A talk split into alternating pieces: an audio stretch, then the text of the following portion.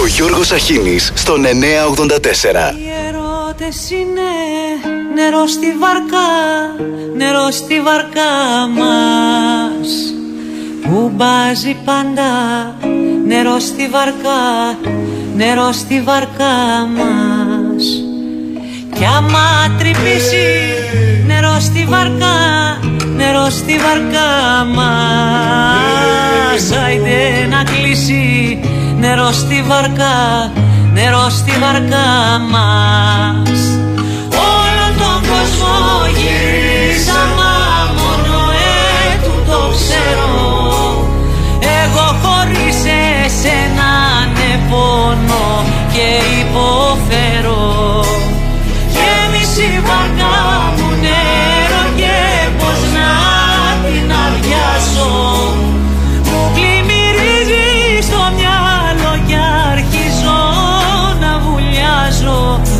βουλιάζω.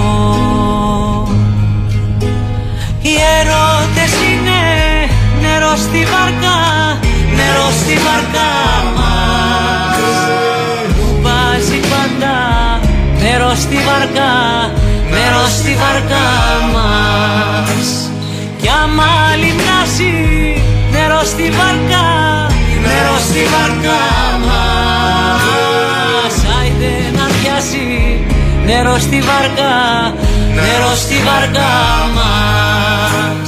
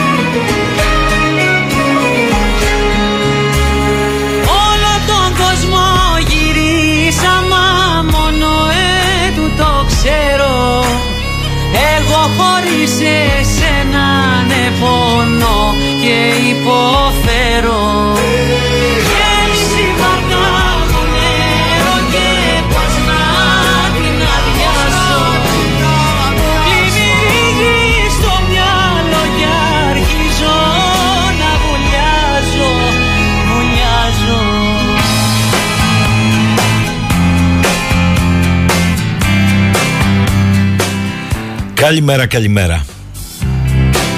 Φτάσαμε στην Τετάρτη, έχει 12 ο μήνας, στο Μεσοβδόμαδο. Εντάξει, θα μετακινήσουμε τις προθεσμίες της μεγάλης θερμοκρασίας και πιο πίσω. Αν κατάλαβα καλά, ο πρώτος σοβαρός καύσωνας του καλοκαιριού έχει πέσει θύμα του εαυτού του και της επικοινωνιακής του διαχείρισης. Διότι άμα μία εβδομάδα πίσω λες πόσο θα ανέβει ο υδράργυρος, πόσες μέρες θα κρατήσει και τα λοιπά, καταλαβαίνετε. Από το πρωί από τις 6.30 οι κακόμοιριδες οι ρεπόρτερ έχουν ξαμοληθεί στις παραλίες και στις πλάζ για να μετρήσουν, κουταλομετρούν δηλαδή, πόσοι έχουν πάει πρωί-πρωί στην παραλία πόσοι αναμένονται και πόσοι αργότερα. Για το τι στοιχίζουν οι ξαπλώστρες, αφήστε το. Βεβαίως, για να θυμηθούμε και λίγο τα βασικά που λένε και οι μετεωρολόγοι, όχι οι ιδιώτες, αυτοί είναι του εμπορίου για τα κλικ. Οι σοβαροί, ας το πούμε έτσι, που α, κάτι κάνουν στην Εθνική Μετεωρολογική Υπηρεσία. Για να οριστεί καύσωνας ο καύσωνας θέλει δύο και πλέον ημέρες διάρκεια. Ένα το κρατουμένο. Κατά δεύτερον, όταν έχει καταιγίδες, έχει καταιγίδες. Όταν έχει καύσωνα, έχει καύσωνα. Ωραία. Συνήθως καύσωνα έχει το καλοκαίρι. Αλλά επειδή τα καιρικά φαινόμενα δεν είναι πιασάρικα έτσι, τους δίνουμε και ονόματα. Τι θέλει ο καιρός λοιπόν, θέλει τα κλικ του και την επικοινωνιακή του διαχείριση.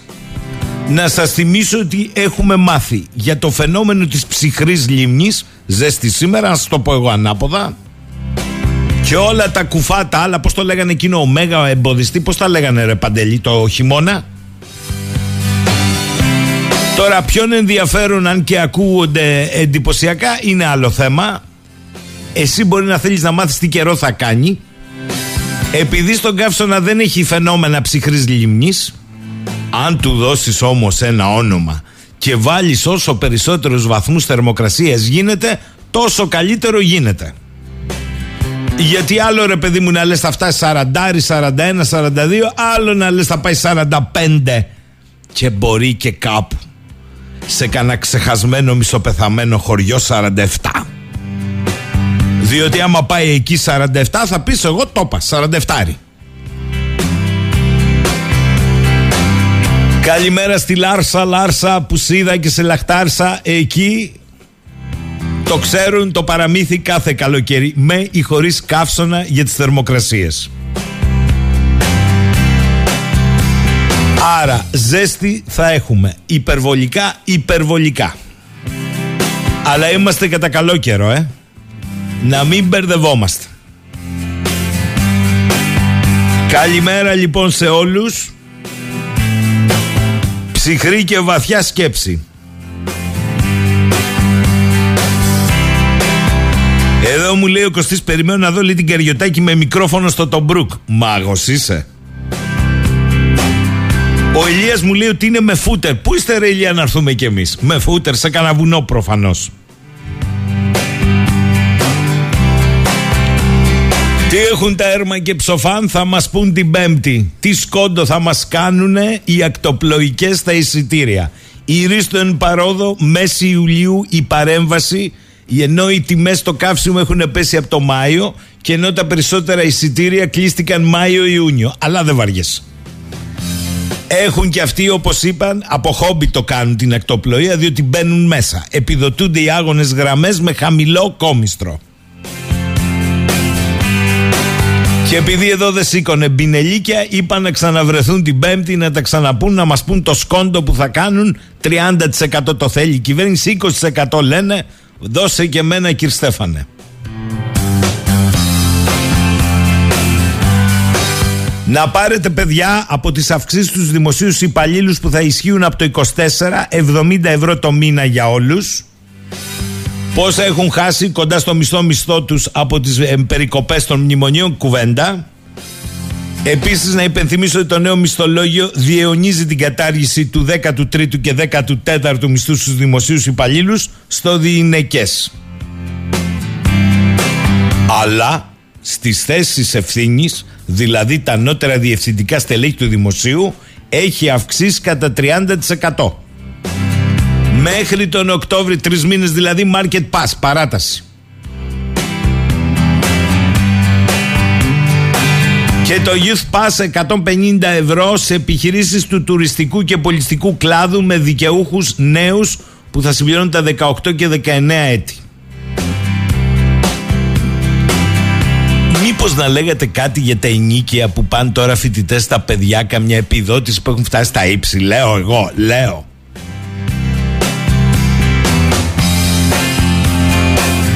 Όσο για τη μείωση του ένφια κατά 10% μάθαμε ότι θα αφορά μόνο σπίτια που ασφαλίζονται για φυσικές καταστροφές.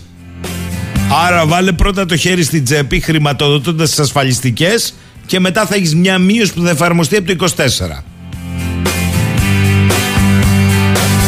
Εν τω μεταξύ στο Βίλνιους της Λιθουανίας ετοιμαζόμαστε για την τετ α τετ συνάντηση του Έλληνα Πρωθυπουργού με τον Τούρκο Πρόεδρο.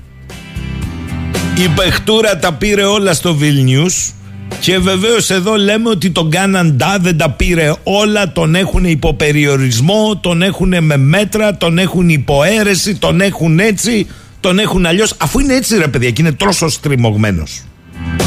Η Σουηδία γιατί κάνει και άλλες συνταγματικές αλλαγές για να μπει στο ΝΑΤΟ κατά πέντε της Τουρκίας. Η Κύπρος γιατί θα είναι συντεταγμένες και όχι όνομα. Λέω εγώ τώρα, λέω. Έτσι, απλώς. Επίσης, αν θυμάμαι καλά, σε εκείνη την πραγματικά εμπνευσμένη ομιλία του Πρωθυπουργού μας στο Κογκρέσο. Τη θυμάστε τότε που σηκώθηκαν όλοι και χειροκροτούσαν, που ξελιγωθήκαμε εδώ να την παρουσιάζουμε ξανά και ξανά, ε; Θυμάστε εκείνη τη στιγμή που ο Πρωθυπουργό μας είπε στους Αμερικανούς να μην δώσουν στρατιωτικό υλικό στην Τουρκία; Και σηκώθηκαν οι άλλοι και χειροκροτούσαν όλοι; Σου λέει καλά τα λέει, Κόγκρεσμαν. Εχθέ ανακοινώθηκε ότι ξεπαγώνουν τα F-16 και δεν άκουσα τίποτα για τις κυρώσεις των ρωσικών S-400 που μια χαρά τους έχει η Τουρκία. Η Πελόζη τι να λέει άραγε και τι να σκέφτεται. Εν πάση περιπτώσει θα έχουμε την ευκαιρία να δούμε τι θα γίνει σήμερα στη συνάντηση 12 ώρα Ελλάδος έχει προγραμματιστεί. Και όπως λέει ο Πρωθυπουργός, έχουμε σημαντικές διαφορές με την Τουρκία αλλά μπορούμε να συμφωνήσουμε σε οδικό χάρτη για οριοθέτηση θαλάσσιων ζωνών όταν λέω τέτοιες εννοώ την οριοθέτηση υφαλοκρηπίδα ΑΟΣ. Βεβαίως έσπευσαν χθες τα μέσα να μας πούν ότι υπάρχει στο ανακοινωθέν της Συνόδου του ΝΑΤΟ σαφής αναφορά στη συνθήκη του Μοντρέ. Λέω κι εγώ τα στενά δεν θα λέγονται τουρκικά. Θα μένουν στενά. Διαβάζω λοιπόν το επίμαχο σημείο που προμοτάρεται και λέει η περιοχή της Μαύρης Θάλασσας είναι στρατηγικής σημασίας για τη συμμαχία. Αυτό τονίζεται περαιτέρω από τον επιθετικό πόλεμο της Ρωσίας κατά της Ουκρανίας. Υπογραμμίζουμε τη συνεχή υποστήριξή μας περιφερειακές προσπάθειες των συμμάχων που, που αποσκοπούν στη διατήρηση της ασφάλειας της σταθερότητας και της ελευθερίας της ναυσιπλοείας στην περιοχή της Μαύρης Θάλασσας, συμπεριλαμβανομένης όπως προσήκει μέσω της συνθήκης του Μοντρέ του 1936. Τελεία. Ε, δεν λέει τίποτα για τα στενά. Κάνει αναφορά στη Μαύρη Θάλασσα όπως προσήκει μέσω της συνθήκης του Μοντρέ. Δια της επαγωγής δηλαδή να καταλάβεις ότι αναφέρεται στη διεθνή ονομασία. Ωραία. Αυτό είναι στο κοινό ανακοινωθέν. Για πάμε τώρα στα επιτελικά επιχειρησιακά σχέδια που συνυπέγραψαν στο ΝΑΤΟ. Εκεί πώς αναφέρεται; Με διπλή ονομασία. Στενά ή τουρκικά στενά. Διαλέγεις και παίρνεις. Καλά πάνε.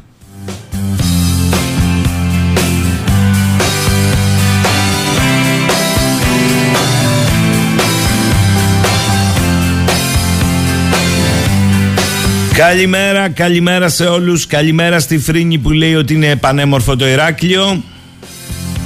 Ο Θάνος λέει κατά τα άλλα ο Τραμπ έφταιγε που ήταν αδερφός του, Τρα, του Ερντογάν και του έκανε όλες τις χάρες. Ο Μπάιντεν είναι εχθρός του.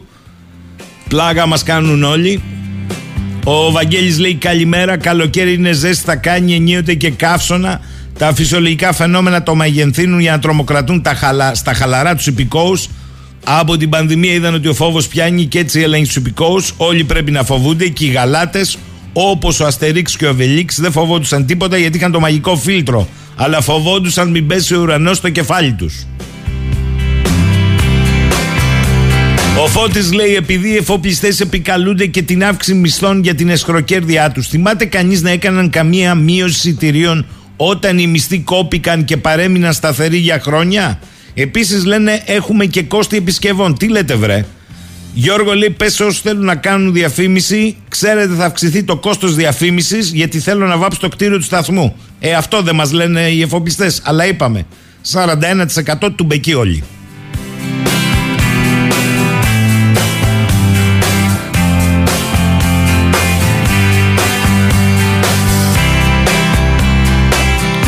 Α, ο Ηλίας κάνει ωραία πρόκληση. Ξέρεις εσύ μου λέει πως καταπολεμάει κάποιος τη ζέστη. Με μάλινη φανέλα που έβαζαν οι τσομπάνιδες. Σωστός. Για να είμαστε ορθότεροι ηλία μου δεν έβαζαν απλά μάλινη φανέλα. Φορούσαν την καπότα τους.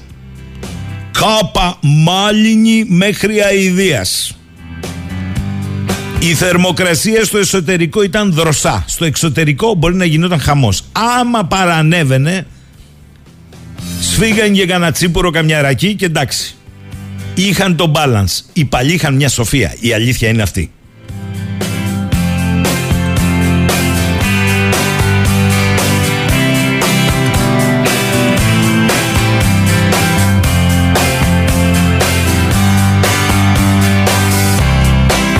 Καλημέρα στο φίλο τον Αναστάση.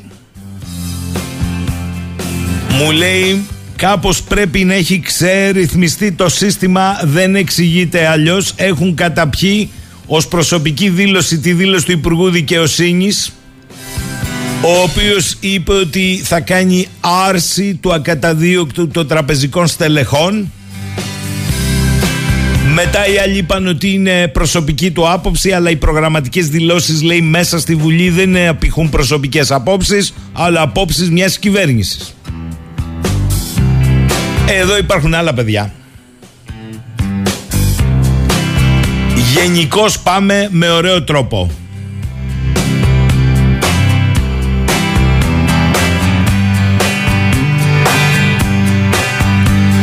Καλημέρα στο, φίλι, στο φίλο το Δημητράκη. Μου λέει είδες τι έβγαλε ως ανακοίνωση Δεν είναι ανακοίνωση επιστολή Ενέζω στη δημοσιότητα Ο εμβληματικός ναύαρχος Και άλλοτε αρχηγός Γεθά Ο Λιμπέρης για το λεύκομα του Γεθά Στο οποίο οι χουντικοί λέει εμφανίζονται όχι ως πραξικοπηματίες Αλλά ως κινηματίες Α, παιδιά.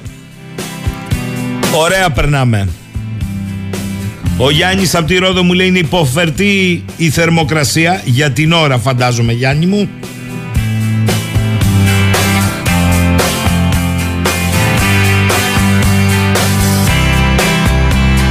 Πιπέρι πρωί-πρωί λέει ο Κώστας, όχι Κώστα μου, έτσι λέγεται η μάλινη κάπα, λέγεται καπότα. Δεν κατάλαβα, τι, γιατί τα μπερδεύεις.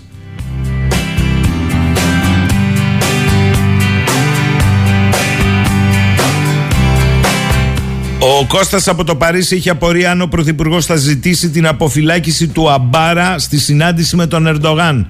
Καλά. Α δούμε πρώτα με τον Μπελέρη τι θα γίνει και τα ξανασυζητάμε που λένε.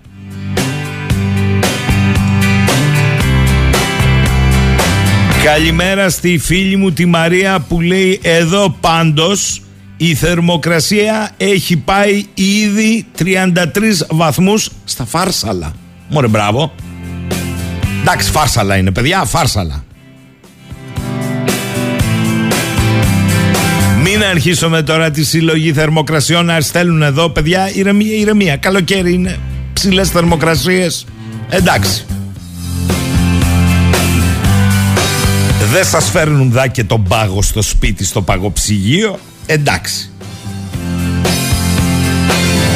Γιατί μου γράφει εδώ ο Χάρης Ξέρεις λέει ποιος ήταν ο πρώτος εν της πράγμα συντελιβερά στην ελληνική πραγματικότητα; Ο Παγοπόλης Γιώργο μου λέει. Μπα ο Γαλατάς ήταν. Δεν ήταν ο Παγοπόλης. Πάμε με τραγούδι για το πρώτο διάλειμμα της ημέρας.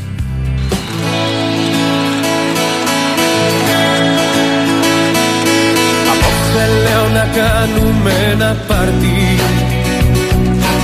Άμμο με ραδιάκι φορητό Στο λέω πως δεν γουστάρω άλλος να'ρθει Το πάρτι είναι για δύο για μας τους δυο. Απόψε το φεγγάρι θα φοράει. Το φως απ' τη δική σου τη μορφή. Το μόνο που θα ακούσεις να μιλάει θα είναι η φωνή του βραδινού εκφωνητή. Απόψε λέω να μην κοιμηθούμε. Να πάμε κατευθείαν για δουλειά. Απόψε στο ακρογιάλι θα τη βρούμε. Θα βρούμε όλες τις πύρες αγκαλιά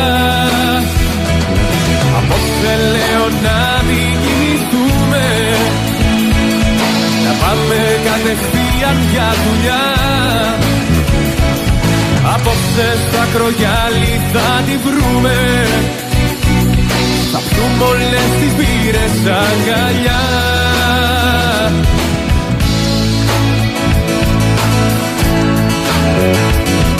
Θα φύγουμε από το θόρυβο της πόλης.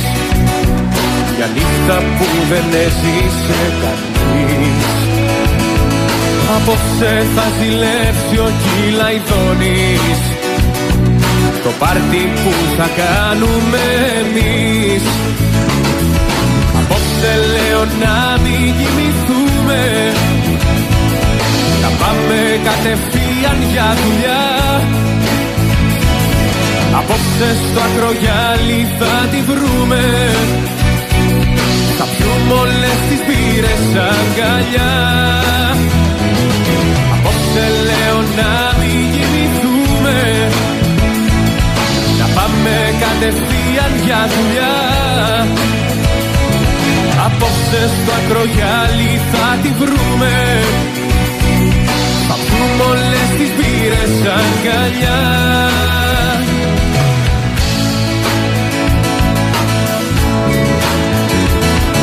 Απόψε και με λίγη φαντασία Θα μοιάζει με φιλμάκι γαλλικό Χρειάζεται αυτή η διαδικασία. Μήπως μπορέσω και σου πω το σ' αγαπώ. Απόψε λέω να μην κοιμηθούμε. Να πάμε κατευθείαν για δουλειά. Απόψε στο ακρογιάλι θα τη βρούμε Θα πιούμε όλες τις μπύρες αγκαλιά. Απόψε λέω να μην κοιμηθούμε Να πάμε κατευθείαν για δουλειά. Απόψε στο ακρογιάλι θα τη βρούμε Θα πιούμε όλες τις μπύρες αγκαλιά.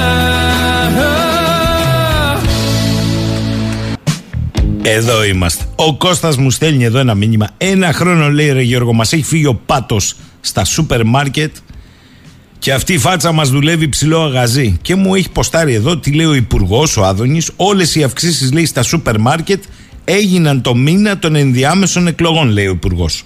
Ο Τσίπρας έφερε την απλή αναλογή και ένα μήνα κενό εξουσίας. Όταν λείπει ο γάτος χορεύουν τα ποντίκια. Εντάξει ρε Κώστα, κάτι πρέπει είχε αφήσει μερικά υπόλοιπα στην κατάψυξη. Έπρεπε να τα βγάλει, να είναι πρωτηγανισμένα, να τα βάλει στο φούρνο μικροκυμάτων, να ξεπαγώσουν και να τα σερβίρει. Α, τελειώσει αυτά και θα πάμε για άλλα. Ο Αντώνης λέει: Ελάτε ρε παιδιά, πρώτη φορά κάνει καύσωνα. Όχι, Αντώνη μου, αλλά πρώτη φορά μία εβδομάδα πριν τον καύσωνα έχεις τέτοια επικοινωνιακή πλημμυρίδα. Τι δεν κατάλαβες. Ο Δημήτρης λέει: Καλημέρα. Ο Δημήτρης, ο Δημήτρης, ναι. Ε, προτείνω να ανοίξετε ένα ξεχωριστό λογαριασμό και να κάνετε live μετάδοση ώστε να σας βλέπουμε κιόλας. Νομίζω ότι θα γίνει ακόμη πιο διαδραστική και ενδιαφέρουσα εκπομπή. Άμα βλέπεις εμάς, θα απογοητευτείς. Την καλημέρα μου από τη Μύκονο. Αμπά Δημητράκη στη Μύκονο. Έχει λεφτά ο χωριάτης που, που λέει και η ταινία. Ε, Ούτε ακτοπλοϊκά σε φοβίζουν εσένα, ούτε τιμές. Μπράβο Δημήτρη μου, μπράβο. Καλοφάγονται και καλά να περάσεις. Ο Αργύρης λέει καλημέρα από Αντίκυρα. Ξαπλώστρα μπανάκι και ραδιόφωνο 984. Και εγώ τώρα σας λέω για πάμε στον πρώτο φιλοξενούμενο που είναι ο διδάκτορας ολοκληρωμένης περιβαλλοντικής διαχείρισης του Πανεπιστημίου Κρήτης ο κύριος Βασίλης Λύκος διότι από χθες ανοίξαμε το κεφάλαιο των μεταλλαγμένων μετά την πίεση που υπέστη η Ευρωπαϊκή Επιτροπή της τραβήξαν το μανίκι και είπε ότι να δούμε αυτούς τους σπόρους που δεν μπορείς να τους ε, φυτεύεις του χρόνου πρέπει να ξαναπάς. Αλλά εντάξει παιδιά λέει είναι λίγο μεταλλαγμένα. Ε, και επειδή στη ζέστη ως γνωστόν κάθεσαι σε ένα τραπέζι και τρως πράγματα που είναι δροσερά μια ντοματούλα ας πούμε με αλατάκι ε, και λες κοίτα ρε παιδί μου η μάνα γη μετά όμως από όλα τα άλλα που ακούσαμε η Big Farm μας έλεγε ο κύριος Λύκος τώρα είναι και στο τραπέζι μας. Καλημέρα κύριε Λύκο.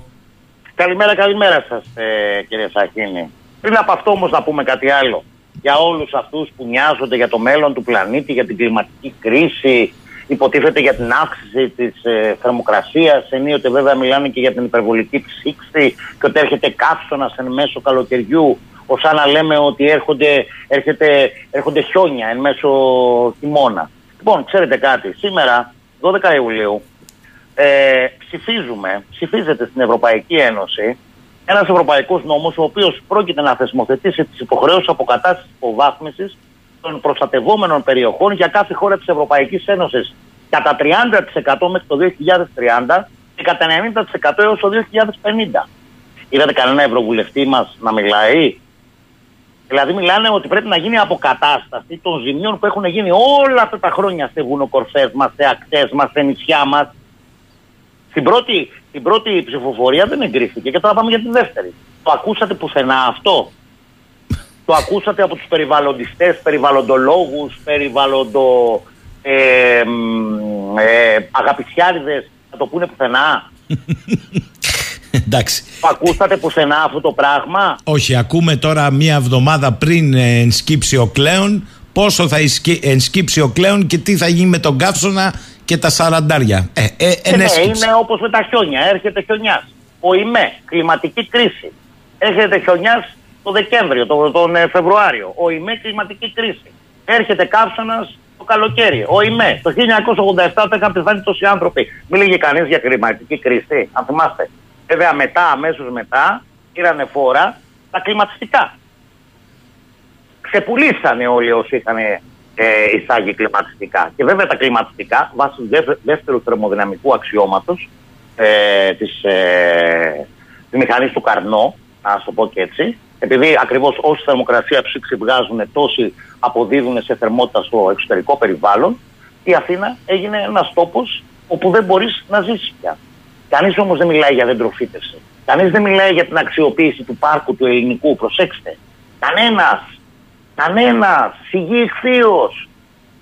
Μηχανικά μόνο προσπαθούμε να λύσουμε αυτό που λέγεται κλιματική κρίση. Πώς, με μηχανήματα, θα πούμε και παρακάτω με τις τροφές, με οτιδήποτε άλλο, εκτός από το να ακολουθήσουμε τους ίδιους τους κανόνες της φύσης. Θέλουμε κάτι παραφύση. Να ήταν Αυτό μόνο είναι το αυτό. πρόβλημα της ε, σημερινής ε, κοινωνίας. Και όλες βέβαια οι ανθρωποθυσίες γίνονται στο βωμό του Μινόταυρου. Ο Μινόταυρος ποιος είναι, το παγκόσμιο χρηματοπιστωτικό σύστημα. Τα πάντα υπόκεινται εκεί. Αυτός είναι ο παγκόσμιος Μινόταυρος. Και εσείς στην Κρήτη το ξέρετε πολύ καλά. Το Μινόταυρο. Ακριβώς. Κύριε Λίκο μου, ε, μετά τις Big Oil, τις Big Tech, τώρα έχουμε και τις Έχουμε Big Big Pharma. Pharma, Μάλιστα, βεβαίως. μάλιστα. Και έρχεται η Ευρωπαϊκή Επιτροπή και λέει ότι εντάξει παιδιά σπάει και το παλιάμπελο, λίγο δεν θα είναι ακριβώς, θα είναι λίγο, θα είναι τα αυλαβή μεταλλαγμένα στα σπορικά, να το πω έτσι απλά. Τι Ναι. συμβαίνει εδώ στην ουσία; Κοιτάξτε τι συμβαίνει. Εδώ συμβαίνει ότι πολύ απλά. Τι θέλουμε να κάνουμε, μάλλον τι θέλουν να γίνει στον κόσμο, τι είχε πει ο Κίσιντζερ. Τι είχε πει ο πολύς κύριος Κίσιντζερ, ελέγξτε το πετρέλαιο και θα ελέγξετε τα έθνη. Ελέγξτε την τροφή και θα ελέγξετε τον κόσμο. Είναι τόσο απλό. Δηλαδή σε 15 χρόνια θα φτάσουμε όπου να υπάρχουν μηχανές που να παρακολουθούν ακριβώς τι τρώμε, ακριβώς για να είμαστε υγιείς, να μην εκπέμπουμε διοξίδιο του άνθρακα και πόσο νερό καταναλώνουμε. Και βάσει αυτού θα πορευόμαστε. Δηλαδή μια τεράστια ανθρωποφάρμα. Εδώ προσπαθούν να ελέγξουν πρώτον τους σπόρους με υβρίδια, τους οποίους σπόρου θα πρέπει να τους παίρνεις κάθε χρόνο, θα πρέπει να πληρώνεις πνευματικά δικαιώματα και αυτές οι πέντε εταιρείες, πέντε εταιρείες είναι στον κόσμο. Βλέπετε, η Bayer συγχωνεύεται με τη Monsanto κτλ. Αυτές οι πέντε λοιπόν εταιρείες θα σου ελέγχουν εσύ τι θα καλλιεργείς. Αλλά οι πέντε αυτές εταιρείες παράλληλα τους θα σου προμηθεύουν και τα αγροχημικά. Το καταλαβαίνετε τι γίνεται εδώ θα σου προμηθεύουν και τα αγροχημικά. Δηλαδή, εγώ για, α- αν θέλω να πουλήσω πιο πολλά αγροχημικά, δεν μπορώ να σου πουλήσω ανθεκτικό σπόρο. Και επιπλέον θα διώκεται ο αγρότης ο οποίος θα φυλάτει σπόρο από την προηγούμενη χρονιά προκειμένου να τον καλλιεργήσει. Θα διώκεται. Θα Ε, διώκεται με ποινή φυλάκιση. Κύριε Λίκο, θυμάμαι στο πρώτο Ήδη μνημόνιο... στην Αμερική εφαρμόζεται αυτό. Θυμάμαι στο πρώτο μνημόνιο που εφαρμόστηκε στη χώρα μας, το πρώτο, η, η πρώτη κίνηση υπαλλήλων ε, στο ΜΑΙΧ ήταν να πάρουν στο σπίτι τους από την τράπεζα σπόρων να μην εξαφανιστεί. Ε, Ακριβώς. ε, τώρα θα εξαφανιστεί, αυτό μου λέτε. Βεβαίως θα εξαφανιστεί. Γιατί πρέπει να ελέγξει κάποιος την πατέντα, τα πνευματικά δικαιώματα. Εδώ είδατε στην Εύβοια υπήρχε η σκέψη και δεν ξέρω αν ακόμα ε, την έχουν διαγράψει, διαγράψει κάποιοι από τα κοιτάπια τους προκειμένου να δημιουργηθούν υβριδικά δάση. Το καταλαβαίνετε με πατέντα υβριδικά δάση δίθεν και καλά ανθεκτικά στις υψηλές θερμοκρασίες και δίθεν και καλά ανθεκτικά στις φωτιές. Όταν προσέξτε, μόνο το 1 πέμπτο στην Ελλάδα, και σας μιλάω με μελέτες από το 2000, αναδασώνεται από αυτά που καίγονται. Και μιλάμε ήδη για υβριδικά, υβριδικά δάση. Προκειμένου να έχουν παραγωγή, υποτίθεται, οι καλλιεργητές. Αλλά αν το δείτε στην Ευρώπη, ειδικά στην Ευρώπη, ουσιαστικά πάνε να εξαφανίσουν την αγροτική τάξη. Δεν θα υπάρχει πρωτογενής τομέας. Θυμάστε κάποτε ε, πριν από κάποια χρόνια που πρημοδοτούσαν τους αλληλείς προκειμένου να καταστρέψουν τις ε, βάρκες τους. Το ίδιο θα γίνει και τώρα. Θα πάμε δηλαδή σε βιομηχανοποιημένου τύπου τρόφιμα. Είτε θα είναι in vitro 3D κρέατα ή έντομα, ή θα είναι μεταλλαγμένα. Όπα, όπα, μεταλλαγμένα έχε- όμως, προσέξτε. Έχετε χωρίς να χάσει ξέρουμε. τεύχη. Έχετε χάσει τεύχη. Στον εκτυπωτή βγήκαν και ψάρια τώρα. Έχετε χάσει τέ... Μα τεύχη. ήδη γίνεται αυτό με αστακούς, ήδη γίνεται με αστακούς στην Κίνα και στην Ιαπωνία αυτό. Ήδη γίνεται αυτό με αστακούς, το είχα ξαναπεί και στην εκπομπή σας. Ε, λέει, Εδώ λοιπόν τώρα μιλάμε για βιομηχανοποιημένου τύπου τροφή. Την οποία τροφή αυτή εσύ θα πρέπει να καταναλώνεις, όπου θα παρακολουθήσει και όλα τι καταναλώνεις και ξέρετε πώς θα ελέγχεσαι, που δεν το λέει κανείς. Έχει μιλήσει κανένας για τα CBDCs που έρχονται, για το ψηφιακό χρήμα, το οποίο ουσιαστικά θα ελέγχει τον τρόπο της κατανάλωσης αλλά και της παραγωγής σου. Όλο αυτό συνδέστε το με τον καπιταλισμό των ενδιαφερομένων μερών, δηλαδή οι εταιρείες οι οποίες θα, είναι συν, θα δουλεύουν για τη συνεκτικότητα και τη βιώσιμη ανάπτυξη, δηλαδή θα πρημοδοτούνται, και μπορείτε να καταλάβετε ποιο θα είναι, ποια θα είναι η συνολική εικόνα. Μιλάμε για ανθρωποφάρμες και αυτά έρχονται. Σε 10-15 χρόνια θα τα βλέπουμε. Εσείς δεν θα μπορείτε να καταναλώνετε κοτόπουλο πάνω από δύο φορές την εβδομάδα. Διότι κάποια άλλη φάρμα θα πρέπει να το παράγει, άρα θα εκπέμπει μεθάνιο, θα εκπέμπει διοξίδια του αζότου, συν διοξίδιο του άνθρακα και συνεπώς εσείς θα είστε μη φιλικός προς, την, προς το περιβάλλον και μάλλον θα έλεγα επικίνδυνος για το μέλλον της ανθρωπότητας. Δηλαδή ο άνθρωπος θα γίνει ο κίνδυνος της ανθρωπότητας. Και συνεπώς πρέπει να περιοριστεί. να να τα- αλλάξει το καταναλωτικό του μοντέλο. Αυτό είναι. Δείτε τι έγινε με τα μνημόνια. Με τα μνημόνια, αλλά και κυρίως με τα lockdown, τι έγινε. Έσπασε η εφοδιαστική αλυσίδα. Τι σημαίνει εφοδιαστική αλυσίδα, κύριε Σάκη; Σημαίνει έλεγχος μεταφορών, έλεγχος ενέργειας, έλεγχος τροφής. Είναι τόσο απλό. 53 δις αλλάξανε χέρια. Οι πλούσιοι γίνανε πλουσιότεροι και οι φτωχοί φτωχότεροι. Λέει εδώ Αυτό φίλος, προσπαθεί ο- να, να. Και ήδη η Κίνα σπάει την πατέντα, να ξέρετε. ε. Προσέξτε. Η Κίνα της σπάει την πατέντα. Σπάει την πατέντα, δεν μπαίνει μέσα σε αυτή την όλη ιστορία. Ξέρετε γιατί, γιατί σου λέει θα μου ελέγξεις εμένα την τροφή μέσα από δυτικές πολυεθνικές εταιρείες. Εδώ είναι ένα ολόκληρο γεωπολιτικό παιχνίδι που παίζεται κάτω, πίσω και πάνω από αυτό που λέμε αγροτοδιατροφή. Λέει εδώ ο Νικόλας, προχθές λέει κύριε Λίκο, πήγαινα προς Δερβενοχώρια και έβλεπα πάνω από τη μάνδρα τα λατομεία που έχουν φάει τα βουνά και το τελευταίο πράσινο που έχει απομείνει στην Αττική. Να φανταστώ με αυτό που είπατε στην αρχή της εκπομπής, πως μετά την οδηγία προς αποκατάσταση του πρασίνου θα τα κλείσουν τα λατομεία και θα τα δούμε να γίνονται πάλι βουνά και δάση. Όχι. Εδώ ξέρετε τι γίνεται. Έχετε ακούσει για που λένε αναθεώρηση του συντάγματος και αν ο Μητσοτάκης θα έβγαζε 180 βουλευτές ή τώρα ουσιαστικά να γίνουν να επισπεύσει κατά κάποιο τρόπο στην επόμενη Βουλή να γίνουν ε, οι αλλαγές. Μιλάνε όλοι για το άρθρο 16. Κανένας δεν μιλάει για το άρθρο 24. Και για λόγους ε, οικονομικούς συμφέροντος και ε, στρατηγικής σημασίας για το κράτος να μπορούν να μπαίνουν μέσα στις περιοχές Natura και να εφαρμόζουν ε, διάφορε δραστηριότητες. Από εξορίξεις μέχρι ανεμογεννήτριες μέχρι οτιδήποτε. Κανένας δεν μιλάει γι' αυτό. Αλλά κατά τα άλλα, όλοι είμαστε περιβαλλοντιστές, περιβαλλοντολόγοι και περιβαλλοντοαγαπησιάριδες. Ε, Άλλος φίλος. Τα λέμε, τα ξέρουμε, αλλά δεν πρέπει να μιλάμε, λέει κύριε Λίκο, για κάποιους ανθρώπους όπως ο Παναγιώτης Αϊνατούδης που έχει δημιουργήσει τον Πελίτη και διανέμει δωρεάν παραδοσιακούς σπόρους ή το Γεωπονικό Ακριβώς, Πανεπιστήμιο ακριβώς, ακριβώς, στη ακριβώς, έχεις Θεσσαλονίκη. απόλυτο δίκιο. Ακούστε λίγο. Το Γεωπονικό Πανεπιστήμιο στη Θεσσαλονίκη που διατηρεί μία από τις μεγαλύτερες τράπεζες σπόρων, αλλά σχεδόν όλοι το αγνώνουν. Εγώ θα πρόσθετα και το Μεσογειακό Αγρονομικό Ινστιτούτο Χανιών που έχει επίσης μια πολύ αξιόλογη τράπεζα σπόρων. Δυστυχώς όμως αυτά δεν συζητιούνται, κύριε Λίκο. Όχι, δεν είναι μόνο ότι συζητιούνται. Σε λίγο καιρό θα κηρυχθούν παράνομα. Αν έχετε καταλάβει τι γίνεται. Εδώ έχει χαθεί το ευρωπαϊκό κεκτημένο. Δηλαδή από το 2014 έχει περάσει αυτό, όπου το κάθε κράτος θα κρίνει τι μεταλλαγμένα θα εισάγει.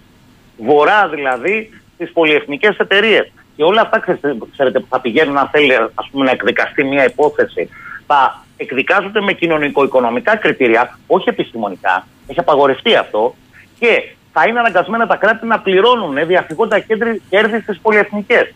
Και στον Παγκόσμιο Οργανισμό Εμπορίου, ξέρετε τι είναι, είναι τρεις δικηγόροι εκεί πέρα. Κάποια τμήματα που λειτουργούν, οι οποίοι πριν δουλεύανε σε αυτές τις πολυεθνικές. Αυτό είναι το κράτος δικαίου που θέλει να χτίσει η Ευρώπη. Γι' αυτό και βλέπετε ξεσηκώνονται στην Ολλανδία, στη Γερμανία, στην Ιταλία οι αγρότες, αγροτικά κόμματα κτλ. Πάνε να αφανίσουν αυτό που λέμε αγροτικός τομέας. Πρέπει τα πάντα να βιομηχανοποιηθούν. Οι 50.000 εταιρείες που ασχολούνται με αυτό στο χρηματιστήριο πρέπει να αποκτήσουν το απόλυτο έλεγχο υπό βέβαια, υπό τον έλεγχο πάντα των πέντε αυτών εταιριών που σας προείπα και τις οποίες γνωρίζουμε όλοι. Οι οποίες παράγουν, παράγουν αγροχημικά, οκτώνας, θυμηθείτε τι έγινε με το Roundup. Η ίδια η εταιρεία το παρήγαγε. Μοσάντο μιλάω. Το οποίο αργότερα βλέπει βρέθηκε καρκινογόνο κτλ. κτλ. Χώρια επιμολύνσει. Δηλαδή επιμολύνσει ως προς τους σπόρου αγρίου τύπου. Εγώ κοιτάξτε κύριε Σαχίνα, να σας πω ένα παράδειγμα. Ε, είμαι λάτρης των τριανταφυλιών. Για να το καταλάβει ο κόσμος δηλαδή. Έχω και στο μπαλκόνι μου και κάτω έχω ένα κυπάκι και φυτεύω πάρα πολλές επώνυμες τριανταφυλιέ. Οι τριανταφυλιέ αυτές ε, είναι ε, βραβευμένες ε, του David Austin, για όσους γνωρίζετε. Αυτές οι τριανταφυλιέ δεν μπορούν να παραχθούν. Δηλαδή, εγώ για πρέπει να πάρω τον κανονικό το κανονικό φυτό, θα πρέπει να δώσω τριπλάσια τιμή, να πληρώσω τριπλάσια τιμή. Που σημαίνει πνευματικά δικαιώματα, καταλαβαίνετε. Μπορώ να έχω μόνο την τριανταφυλιά, αλλά δεν μπορώ να κάνω αναπαραγωγή της τριανταφυλιά με βλαστώματα κτλ. Δεν γίνεται. Αυτό θα κάνουν και με τους σπόρους. Δηλαδή, ποιος είναι, ποιος είναι ο στόχος; Να σου ελέγξω από το σπόρο, προσέξτε, που ο σπόρος μπορεί να σου δημιουργεί συγκεκριμένες ασθένειες, όπου εγώ θα έχω το φάρμακο για τις συγκεκριμένες ασθένειες, θα θέλεις συγκεκριμένα αγροχημικά που θα πρέπει να πληρώνεις μέχρι την καλλιέργεια. Δηλαδή πλέον η διατροφή θα είναι, θα ελέγχεται εξ ολοκλήρου, σαν να λέμε από τα Lidl. Ε, λέει εδώ φίλος ο Πέτρος στη Θεσσαλονίκη. Καλημέρα, λέει. Σποράδικο τεύτλων είχε και η ελληνική βιομηχανία ζάχαρης στο πλατήμα η Μαθίας. Η τύχη του λέει έκλεισε από τον επενδυτή που κατά τα άλλα θα έσωζε τη βιομηχανία. Μα καταλαβαίνετε, αυτό το πράγμα είναι. Και τώρα εδώ ξέρετε ποιο είναι το ερώτημα. Μπορεί ένα κράτος της Ευρωπαϊκής Ένωσης να ασκήσει αυτόνομη αγροτική πολιτική; Ρωτάω εγώ. Μπορεί, όχι. Θα είπα, η Κίνα βγαίνει από αυτό το παραμύθι. Γιατί πολύ απλά σου λέει ότι εγώ δεν θα είμαι έρμεο των πατεντών που θα μου πουλάνε οι δυτικές βιομηχανίες. Δεν υπάρχει αγροτική πολιτική, κύριε Σακίνη. Εδώ είμαστε η χώρα όπου το 80% σε ό,τι αφορά την τελική τιμή διαμορφώνεται από τους μεσάζοντες. Παγκόσμιο ρεκόρ. Και όμως το αφήνουμε γιατί δεν υπάρχουν έλεγχοι. Γιατί λέει, αν κάνουμε ελέγχους, όπως γίνεται και με τα πλοία κτλ., που λέγατε προηγουμένως στα ακτοπλοϊκά, ε, επεμβαίνουμε ε, στην ελεύθερη αγορά. Μα ποια αγορά, τη μονοπωλιακή, για... Το ίδιο γίνεται παντού. Για ακούστε εδώ από το φίλο το Δημήτρη που έχει πάει διακοπές στη Μύκονο και τον πειράζουμε εδώ. Λέει: Μόλις ανέφερε τη δεντροφύτευση ο κύριος Λύκο και έγραφα το μήνυμα. Αλήθεια λέει κύριε Λύκο. Με τα δισεκατομμύρια που να ξοδεύουν για φωτοβολταϊκά αναμογεννήτρε και κάθε είδους άπε και ό,τι άλλο κατέβει στην κλάβα τους. Πόσο θα κόστιζε, ξέρετε, λέει, αν μανιωδώς φυτέβαμε δέντρα στη χώρα. Υπόθεση εργασίας. Δεκάδες χιλιάδες άνθρωποι σε κάθε χώρα και ιδίως στην πατρίδα μας να φυτεύουν δέντρα ολιμερής. Και παράλληλα αυτή Ναι. Το προείπα. Θα έριχνε σε 5 με 10 χρόνια τουλάχιστον κατά μία ένα βαθμό έως 1,5 βαθμό Κελσίου την ε, μέση θερμοκρασία στην Αττική, ειδικά κατά τους κα, καλοκαιρινούς μήνες. Αλλά βλέπετε αυτό δεν είναι σκυρόδερμα. Δεν είναι η χαρά του εργολάβου. Πώς να το κάνουμε; Φανταστείτε ότι στην Αυστρία αυτή τη στιγμή ε, καλύπτονται από ΑΠΕ, προσέξτε, ένα άλλο κομμάτι που δεν θέλουμε να το αναλύσουμε, κατά 86%. Ξέρετε όμως γιατί ΑΠΕ μιλάνε. Μικρά υδροελεκτρικά. Εδώ ε, η συνεισφορά των υδροελεκτρικών στην Ελλάδα είναι 0 έως 3% από υδροηλεκτρικά. Προσέξτε, υδροηλεκτρικά. Όταν κατά μέσον όρο είμαστε στο 16% από ΑΠΕ. Αλλά εδώ κάποτε, κάποτε παλαιότερα θεωρούσαν ότι τα υδροελεκτρικά δεν είναι ΑΠΕ. Ο Σπύρος, ε, γιατί εμείς κύριε Λίκο να μαζεύουμε σαν τα μυρμήγκια ανακυκλώσουμε υλικά και μετά αυτά αντί να ανακυκλώνονται, να καίγονται για χρόνια στις διάφορες χωματερές, εδώ που ζει ο άνθρωπος, στην Ελευσίνα λέει και στα Λιώσια, και να αποψηλώνονται την ίδια στιγμή τεράστιες εκτάσεις στα βουνά για ανεμογεννήτρες και φωτοβολταϊκά. Μήπως πρέπει να βγει και κανένα κίνημα κατά της ανακύκλωσης που δεν γίνεται ουσιαστικά ή ο τρόπος που γίνεται; Αυτή η ανακύκλωση, κύριε Σαχίνη, θυμάμαι που ε, εδώ μιλάγαμε για τα πλαστικά καλαμάκια, αν θέλετε, που τα αντικαταστήσανε με τα χάρτινα. Δεν ξέρουμε από πού έρχονται τα χάρτινα έχουμε δεντροκαλλιέργειε, δεν ξέρω τι κτλ. Και την ίδια στιγμή και από την Ουκρανία που, που, που κοντεύει να γίνει πυρηνικός πόλεμος δεν μιλάει κανείς. Είδατε κανέναν παγκόσμιο διαμεσολαβητή, τον ΟΗΕ ή οτιδήποτε. Ακριβώς γιατί συμφέρει όλους. Το συνηθίσαμε και τον πόλεμο τον συνηθίσαμε. Είναι κάτι δεδομένο. Αλλά τα λοιπάσματα αυξάνονται, ε, τετραπλασιάζονται. Το ίδιο τετραπλασιάζονται, αν θέλετε, και τα, ε, και τα, και τα ναύλα. Και από εκεί και πέρα πολλαπλασιάζονται οι τιμές των τροφών, αλλά εμείς δίνουμε επιδόματα. Σας είπα και πάλι, ο Μινόταυρος γίνονται ανθρωποθυσίες στο βωμό του Μινόταυρου που είναι το παγκόσμιο χρηματοπιστωτικό σύστημα, το οποίο βολεύει όλους. Γιατί ελέγχονται κυβερνήσεις, και να σας πω και κάτι άλλο, το μεγαλύτερο θέμα είναι ότι το είδαμε και στις εκλογές, ότι ακριβώς επειδή εσύ έχεις το χρήμα, και ακριβώς επειδή εσύ ελέγχεις την ενημέρωση, ανοίγω μια παρένθεση εδώ και θυμηθείτε ότι σε πέντε χρόνια θα πρέπει να πληρώνουμε τα social media. Και όποιος δεν έχει επαφή με τα social media θα είναι ανενημέρωτος. Δηλαδή κάτι σαν ψηφιακά αγράμματος. Εκεί θα καταντήσουμε. Μόνο όσοι θα έχουν χρήμα θα πληρώνουν, οπότε θα ξέρουν τι τους γίνεται. Οι υπόλοιποι θα είναι προς εκμετάλλευση. Λοιπόν, τι κάνουν λοιπόν; Δημιουργούν ψυχικό και νοητικό θόρυβο μέσω των social media βλέπετε πολλές πληροφορίες, άχρηστες πληροφορίες, ψυχικός και νοητικός θόρυβος, έτσι ώστε να μην λειτουργεί η κριτική σκέψη.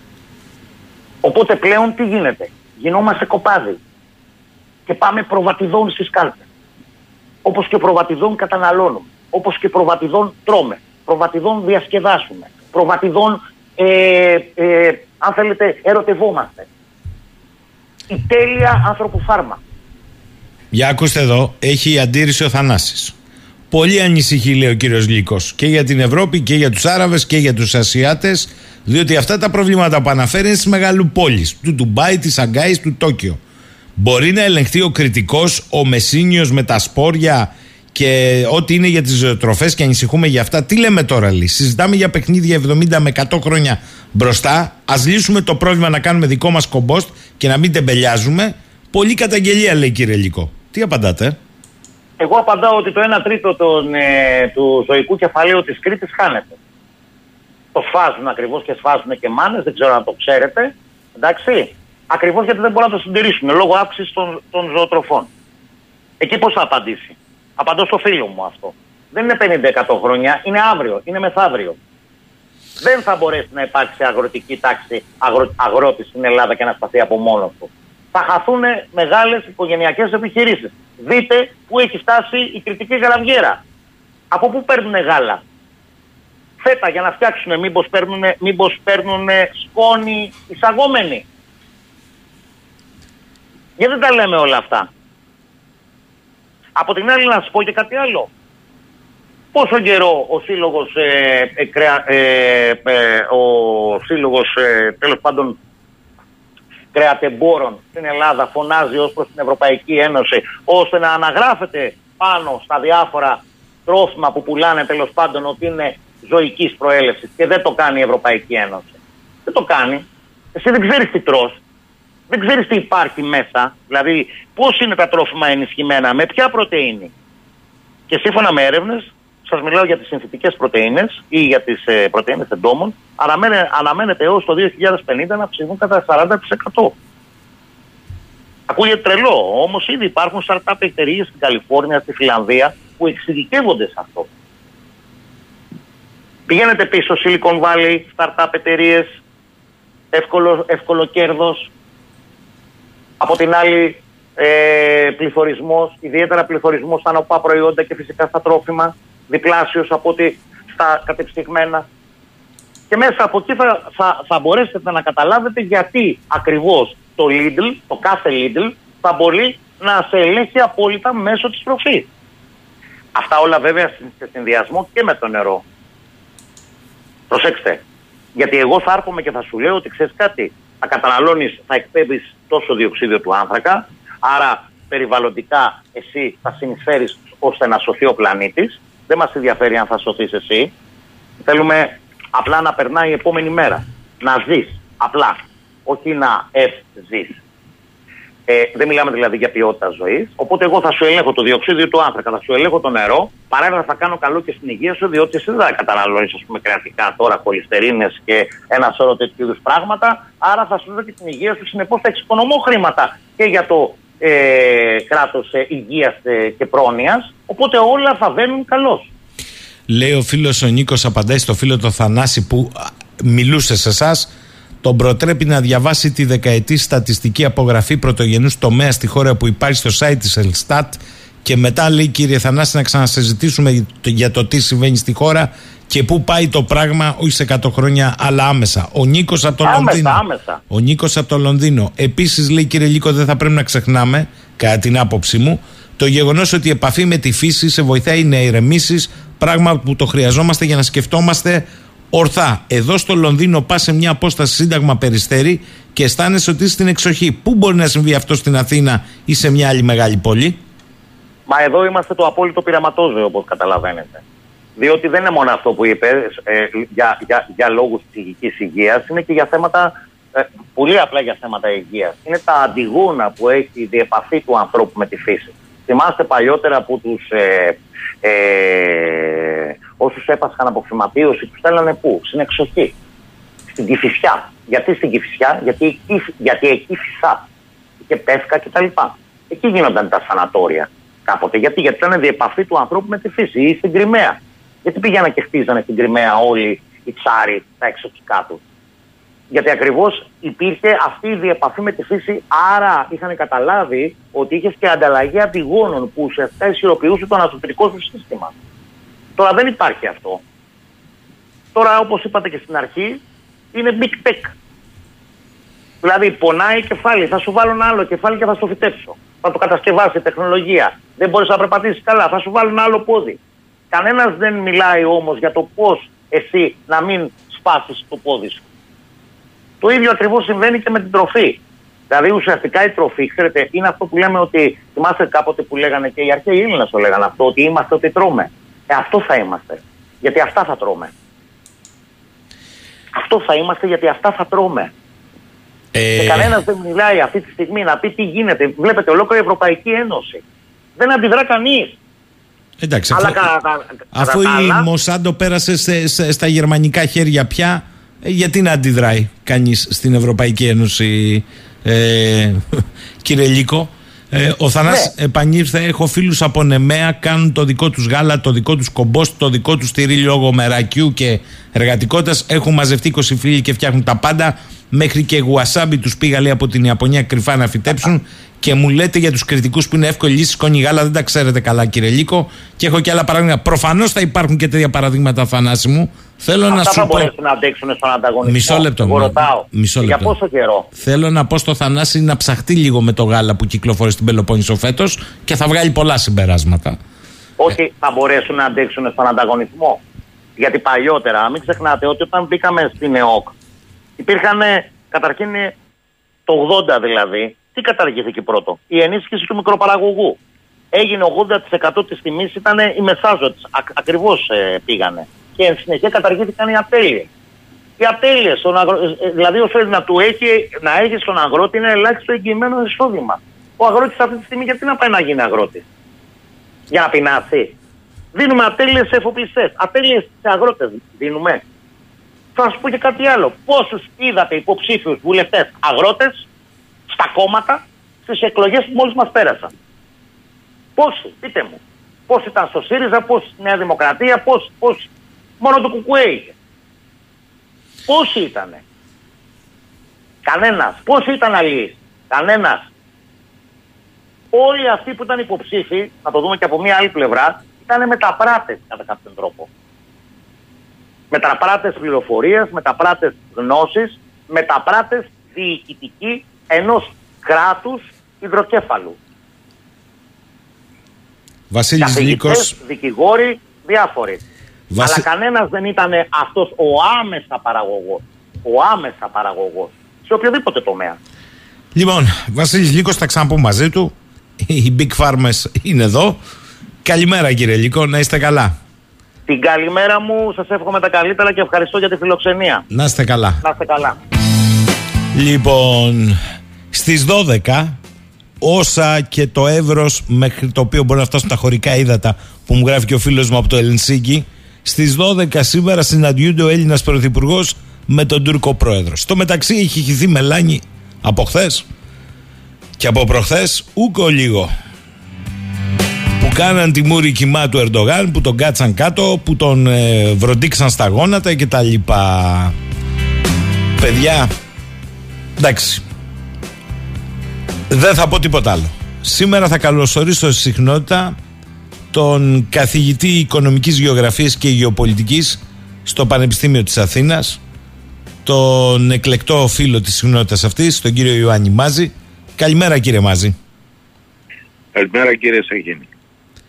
Πόσο γονατισμένη βρήκατε την Τουρκία από τη Σύνοδο Κορυφής αρχικός του ΝΑΤΟ; Δεν θα την έλεγα καθόλου γονατισμένη ίσα ίσα. Ε, ανάγκασε τη Σουηδία να υποσχεθεί, προσέξτε, ότι θα αλλάξει το σύνταγμά της σε όλα εκείνα τα σημεία τα οποία ε, θα επιτρέπουν ε, την ε, δίωξη αυτών οι οποίοι θεωρούνται τρομοκράτες, Κούρδοι δηλαδή, γιουλενιστές κτλ. ούτως ώστε να ικανοποιήσει ε, τις απαιτήσεις του, του καθεστώτος ε, του Ισλαμοφασιστικού της Τουρκίας ε, για να υποσχεθεί ο κύριος Ερδογάν ότι θα θέσει το θέμα στη Μεγάλη Τουρκική Εθνοσυνέλευση και θα το συζητήσει αφού προηγουμένως έχουν εκπληρωθεί αυτοί οι όροι από πλευράς Σουηδίας. Αν αυτό το βλέπετε εσείς γονάτισμα, πιθανόν να έχουμε διαφορετική άποψη. Εγώ δεν, Ένα. βλέπω, δεν βλέπω τίποτα κύριε Μάζη. Λέω το μασάζ το επικοινωνιακό δύο μέρες ότι Δεν με χαριτολογώ, χαριτολογώ κύριε Σαχίνη. Ξέρετε ότι εγώ δεν γελάω όταν λέω αστεία. και σας το έχω ξαναπεί ότι μου κάνει παρατήρηση και η γυναίκα μου μου λέει χαμογέλα λίγο γιατί νομίζουν ότι μιλάς σοβαρά. Εν πάση περιπτώσει. Ε, είναι μια βρετανική προσέγγιση του χιούμορ. δεύτερο λοιπόν σημείο. Δεύτερο, ε, τι περιμένουμε ε, από, την, ε, από το Κογκρέσο ε, για να υλοποιηθεί η παράδοση των F-16 στην Τουρκία; Ε, να μπει λέει μία ρήτρα. Εδώ είχαμε άλλους πανηγυρισμούς ε, από διεθνολογούντες. Ε, να μπει λέει μία ρήτρα η οποία θα απαγορεύει και να δημιουργηθεί ένας μηχανισμός ο οποίος θα απαγορεύει λέει τη χρήση των νέων αυτών οπλικών συστημάτων ε, F-16 ε, ανακαινισμένων και καινούριων ε, σε περίπτωση πολέμου. Αυτό δεν το λένε. Μα αυτό είναι κοροϊδία του ισχύει του είδους.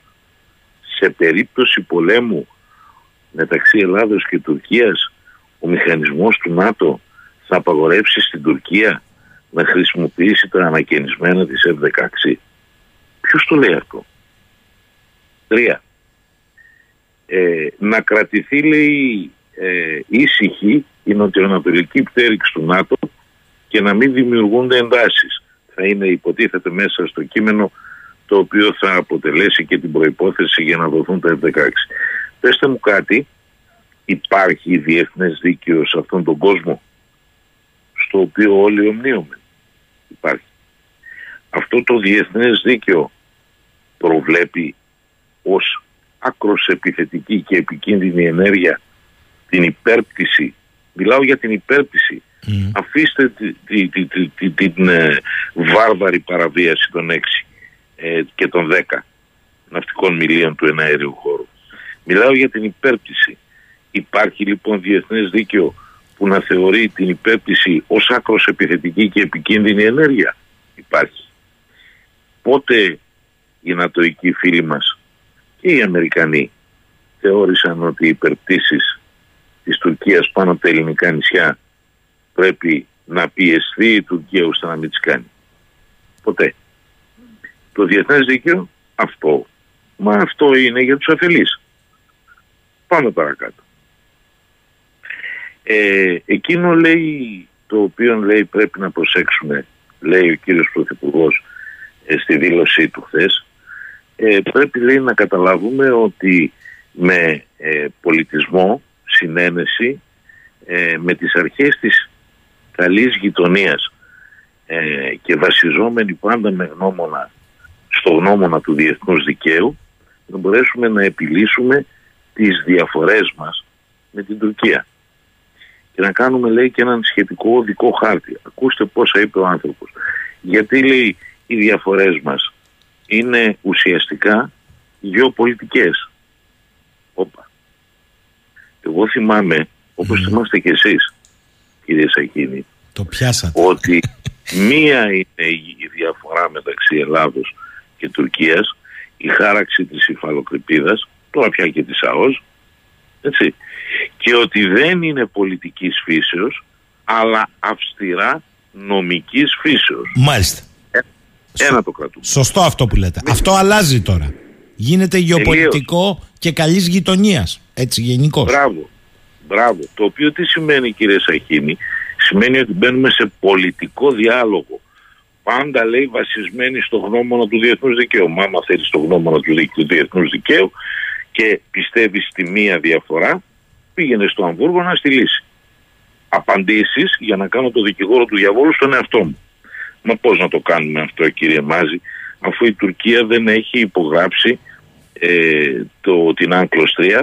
Συνεπώς δεν μπορεί να πάει στο Αμβούργο. Στο Αμβούργο για να πας πρέπει να πάει αποδέχεσαι το διεθνές δίκαιο της θαλάσσης. Προσέξτε τώρα τι είπε ο κ. Πρωθυπουργός; Με βάση πάντα και γνώμονα το διεθνές δίκαιο. Ποιο διεθνές δίκαιο, το διεθνές δίκαιο γενικώς ή το διεθνές δίκαιο της θαλάσση, δηλαδή την Άγκλος 3 του 1982. Δεύτερο, ε, όταν λέμε αρχές καλής γειτονίας τι εννοούμε; Όπως την εννοεί η Τουρκία, το Αιγαίο Τουρκετζίαν, παρένθεση, κλείνει παρένθεση, ε, θάλασσα ειρήνης. Τι ακριβώς εννοούμε; Ποιες είναι οι αρχές καλής γειτονίας; Ε, τρίτον, αυτός ο οδικός χάρτης θα είναι ένας πολιτικός οδικός χάρτης; Ε, βέβαια, τι άλλο θα μπορούσε να είναι εφόσον μιλάμε για συνομιλίες πολιτισμένες μεταξύ μας. Έτσι. Πρόκειται δηλαδή για υποβάθμιση του τελευταίου οχυρού που είχε η Ελλάδα σε όσους πραγματικά πιστεύουν στο διεθνές δίκαιο μετατροπή της νομικής διαφοράς σε πολιτική διαφορά και ουσιαστικά μια πολιτική διαπραγμάτευση με διαιτησία. Αυτό είναι. Και κάτι άλλο. Δεν είναι μία διαφορά. Γιατί και ο κύριος Πρωθυπουργός μίλησε πλέον για πολλές διαφορές. Θα μου πείτε, μα αυτό ήταν και ε, αποτέλεσμα του 79. Ήταν και αποτέλεσμα του 77. Ε, τα ξεχνάμε αυτά; Όχι, δεν τα ξεχνάμε. Των κυβερνήσεων Σιμίτη μιλάω. Ε, αφενός μεν ε, στο περιθώριο της ε, Μαδρίτης και το συμπέρασμα του Ελσίνκη αντιστοίχως. Λέω λοιπόν, ε, πού πάμε, πού ακριβώς πάμε, πώς γονάτισε ο Ερντογάν, δεν το βλέπω. Ε, να δούμε και το άλλο. Ε, έγινε λέει αναφορά στη συνθήκη του Μοντρέ. Ναι. Πώς έγινε, πώς έγινε αναφορά, δηλαδή τι ακριβώς υπόθηκε. Δεν ξέρω αν ξέρετε εσείς από το δικό σας ρεπορτάζ που είστε έγκριτος δημοσιογράφος τι ακριβώς υπόθηκε. Αναφέρθηκε η συνθήκη του Μοντρέ, μα δεν μου αρκεί αυτό.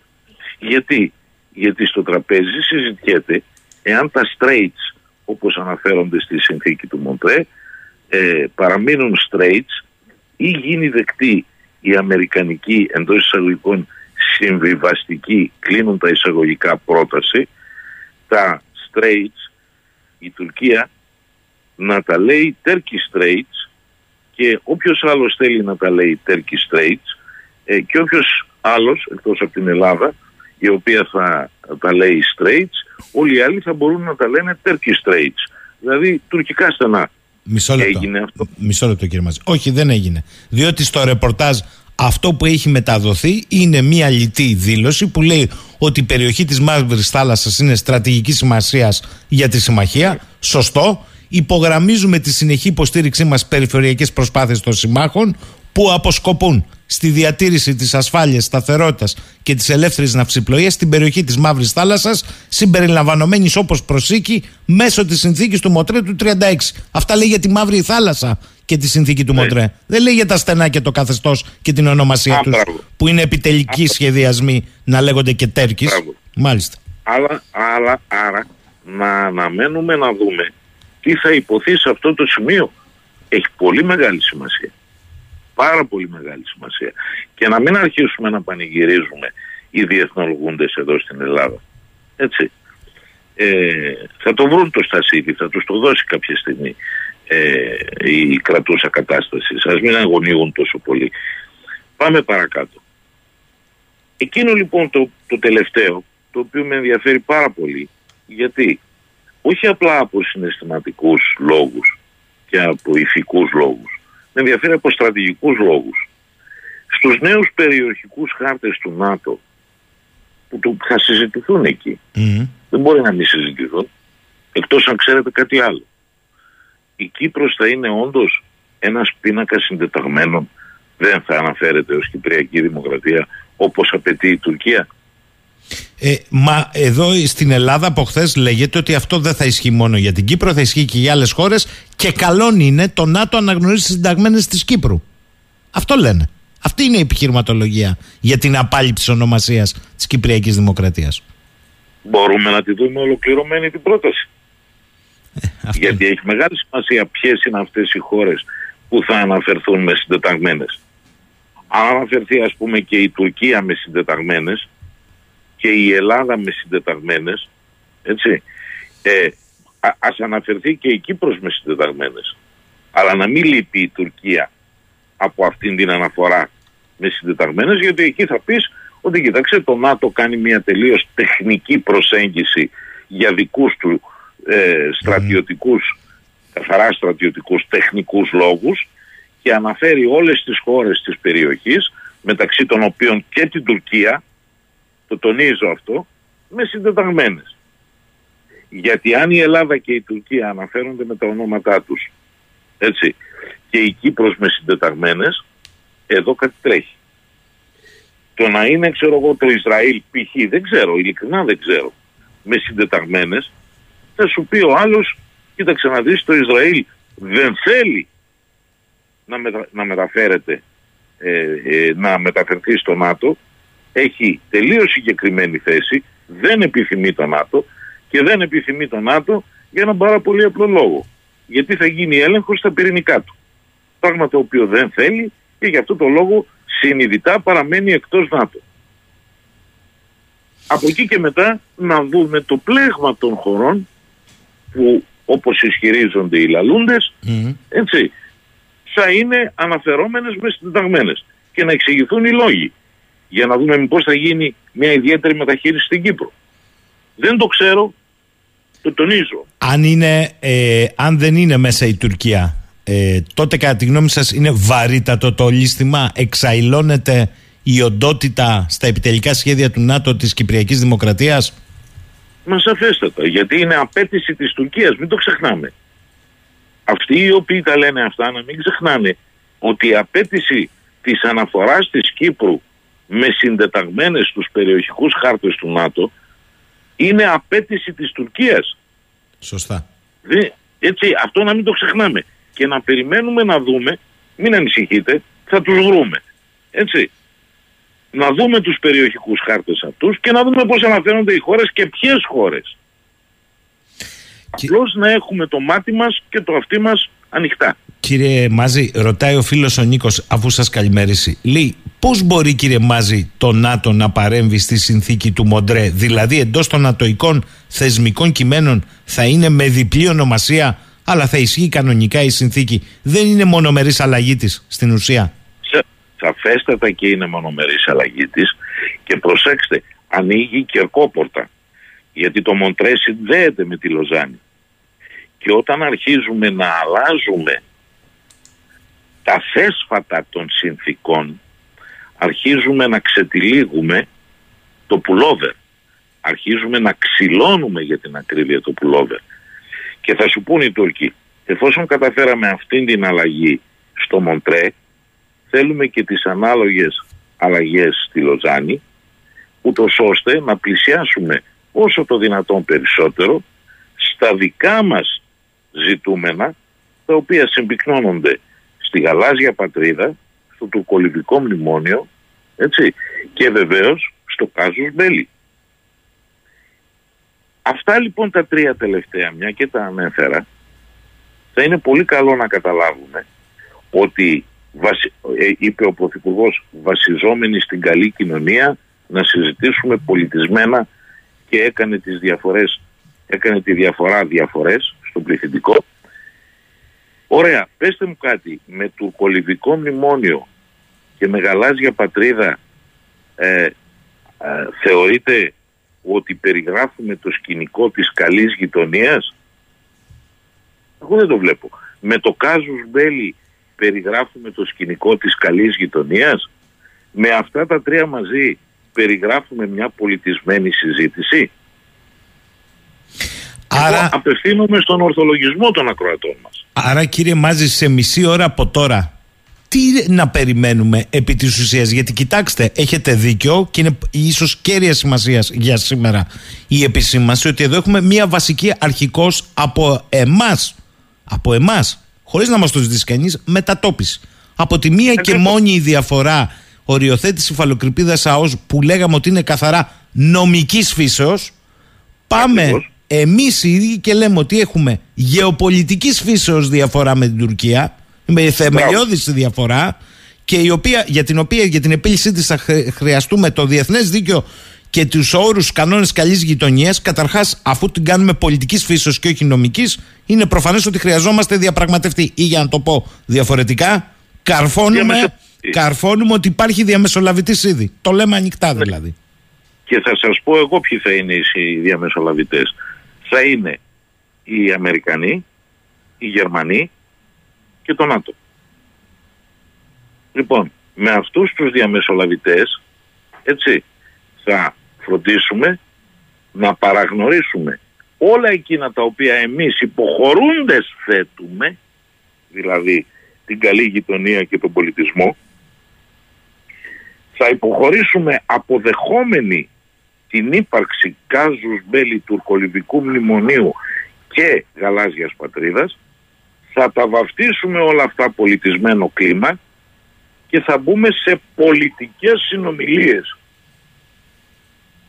Εάν αυτό το θεωρεί κάποιος για να ξαναγυρίσω στην αρχική σας ε, στο αρχικό σας χαριτολόγημα περί τσακίσματος της Τουρκίας εάν αυτό λοιπόν το θεωρούμε τσάκισμα και γονάτισμα της Τουρκίας λυπούμε αλλά στο πλαίσιο ε, του ορθολογισμού που με διέπει όσος είναι αυτός δεν μπορώ να το δεχτώ. Ε, έχω μια αφελή ερώτηση κύριε Μάζη μου. Άρα κάθεσαι στο τραπέζι σήμερα αυτής της επανέναρξης, έτσι διαφημίζεται, ε, ε των ε, σχέσεων σε νέα βάση κτλ. κτλ. Και μάλιστα ακούω και για οδικό χάρτη που θα έχει την έναρξη ξανά ενδεχομένως των λεγόμενων διερευνητικών και την έναρξη εκ νέου των μέτρων οικοδόμησης εμπιστοσύνης. Τα ακούει ο κόσμος σου λέει εντάξει ποιος δεν το θέλει αυτό να πάμε σε καλό κλίμα. Αλλά εδώ θέλω να μου πείτε τι άλλαξε δηλαδή από τις 60 τόσες διερευνητικές, τι θεωρείτε αν έχει αλλάξει, τι προκύπτει παραπάνω από τα μέτρα οικοδόμησης εμπιστοσύνης; 26 πολιτικά, ε, στρατιωτικά, 3 πολιτικά και προσθέτουν τώρα να μην πετάμε και πέραν του 25ου μεσημβρινού οπλισμένα τελικά μαχητικά; Η Ρίστο είναι παρόδο από το Πάσχα και μετά. Αν ρωτήσετε τους πιλότους, έχει σταματήσει στα κρίσιμα κριτικά νησιά η διαδικασία των πτήσεων. Γίνεται άλλο πράγμα, αλλά πολύ πιο διακριτική παρουσία. Τι συνιστούν λοιπόν όλα αυτά; Και πού πάει η ιστορία τελικώς; Συνιστούν, για να το πω ε, ευγενικά μία υποχώρηση της Ελλάδος από πάγιες θέσεις υπεράσπισης εθνικής κυριαρχίας και κυριαρχικών δικαιωμάτων και εγγενιάζουν ένα διάλογο ο οποίος θα βάζει στο τραπέζι τα βασικά έκνομα ερωτήματα, μάλλον τις βασικές έκνομες απαιτήσεις της Τουρκίας προς συζήτηση. Με συγχωρείτε, είναι κακό να κάνεις διάλογο με την Τουρκία; Αφήστε τι θα βάλει η Τουρκία. Ακόμη και αν τα βάλει η Τουρκία. Είναι κακό να κάνεις διάλογο; Όχι, όχι, είμαι υπέρ του διαλόγου. Αλλά; Αλλά εάν δεχτώ αυτό το οποίο λέει ο Πρωθυπουργός μας, ένα διάλογο φιλικό και πολιτισμένο, πρέπει να αναιρεθούν άμεσα το Κάζους Μπέλη, το τουρκολιβικό μνημόνιο και η γαλάζια πατρίδα. Τότε βέβαια αποδεικνύει η εταίρα πλευρά ότι έρχεται καλοπίστος, πολιτισμένα και σεβόμενη τις αρχές της καλής γειτονίας να συζητήσουμε την Ελλάδα. Ένας διάλογος με απειλές αυτού του είδους και ευθύς απειλές δεν και διεκδικήσεις δεν είναι δυνατόν να θεωρηθεί ούτε πολιτισμένος ούτε φιλικός και κυρίως δεν είναι δυνατόν να θεωρηθεί ότι υπηρετεί το πνεύμα της καλής γειτονίας. Όταν θέλω εγώ να σου πάρω το μισό σπίτι και θες να συζητήσεις εσύ μαζί μου, ε, δεν μπορώ να ισχυριστώ εγώ ότι το κάνω σεβόμενος στις αρχές της καλής γειτονίας, έτσι. Από πλευρά σου δεν γίνεται να τα άρει αυτά η Τουρκία, να πει ότι κοίταξε, έφτασε σε κάποιες ακρότητες, ωραία, τώρα κάνουμε μια τάμπουλα ράζα, αφαιρούμε όλες τις δικές μας διεκδικήσεις, οι οποίες δεν έχουν ούτε μία σχέση με το διεθνές δίκαιο, γιατί το κάζος Μπέλη δεν απαγορεύεται από το άρθρο 2 παράγραφος 4 του ΙΕ. Η εκμετάλλευση της του αυτή τη στιγμή δεν παραβαίνει δύο κέρυες επιταγές του Συμβουλίου, ε, ε, του Συμβουλίου Ασφαλείας του Οργανισμού Ηνωμένων Εθνών. Γιατί κύριε Μαζί... Η απέτηση για δύο κράτη στην Κύπρο δεν υπερβαίνει κάθε νομιμότητα και τις αποφάσεις, δεκάδες αποφάσεις ε, του Συμβουλίου Ασφαλείας αφενός αλλά και της Ολομέλειας του Οργανισμού Ηνωμένων Εθνών.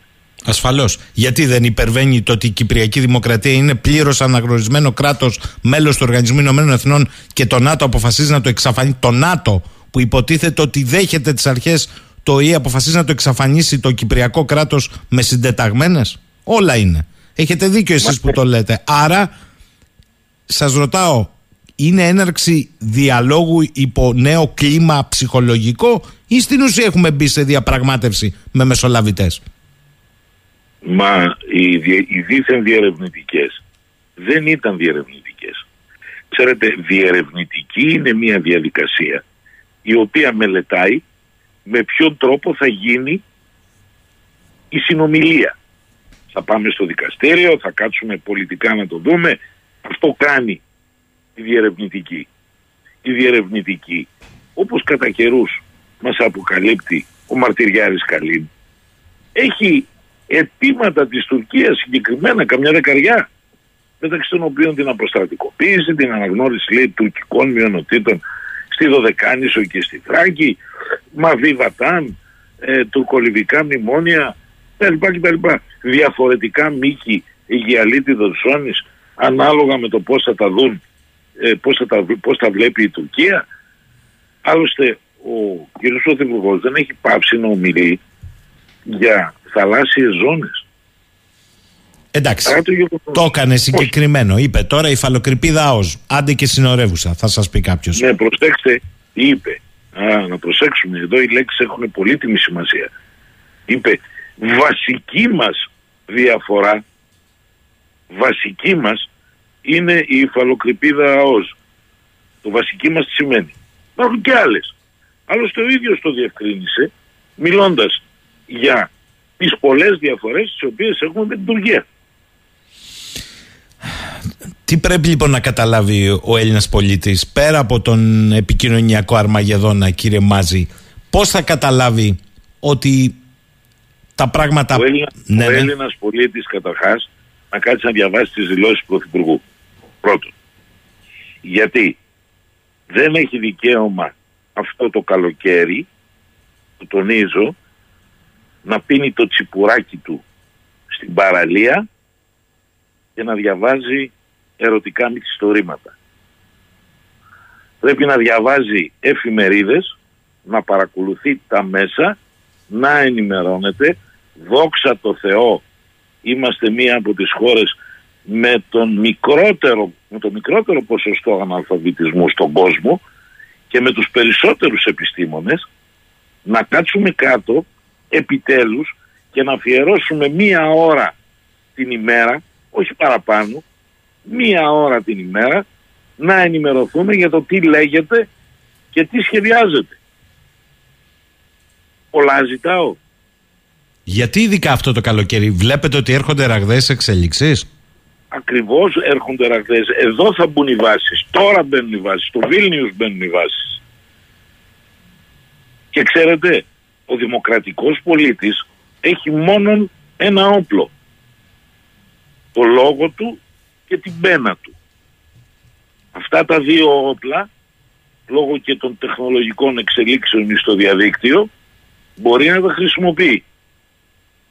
Όχι υβρίζοντας, όχι ηρωνευόμενος, αλλά παραθέτοντας τεκμηριωμένες απόψεις ή ορθολογικά ερωτήματα και να απαιτεί να λαμβάνει ορθολογικές απαντήσεις.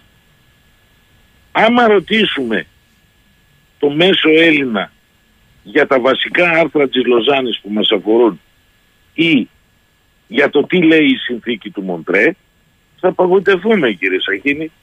Ναι, αλλά κύριε Μάζη, ε, ε, ε, γι' αυτό το λόγο είστε ορισμένοι άνθρωποι για να μην απογοητευόμαστε και να βοηθάτε στη δημόσια συζήτηση. Άρα εγώ αυτό που προσπαθώ να καταλάβω και εγώ και οι υπόλοιποι που δεν είμαστε οι ειδικοί και οι γνώστες είναι ότι κατά τη γνώμη σας έχει δρομολογηθεί τόσο βαθιά εξέλιξη επί της ουσίας διαπραγματεύσεων και συμφωνιών που μπορεί να αποβούν και σε βάρος κυριαρχικών μας δικαιωμάτων ή και κυριαρχίας ή είναι μια διερεύνηση; Θέλετε σύντομη και περιεκτική απάντηση στο πρώτο σας ερώτημα; Ναι, είναι η απάντησή μου. Μου, η δική μου.